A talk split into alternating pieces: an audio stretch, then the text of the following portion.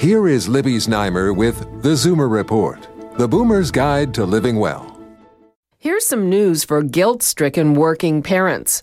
A surprising new study finds that mothers and fathers are doing a better job than they think, spending far more time with their families than parents of earlier generations. The research from the University of California at San Diego analyzed dozens of surveys of how Americans say they use their time, taken from 1965 to 2007.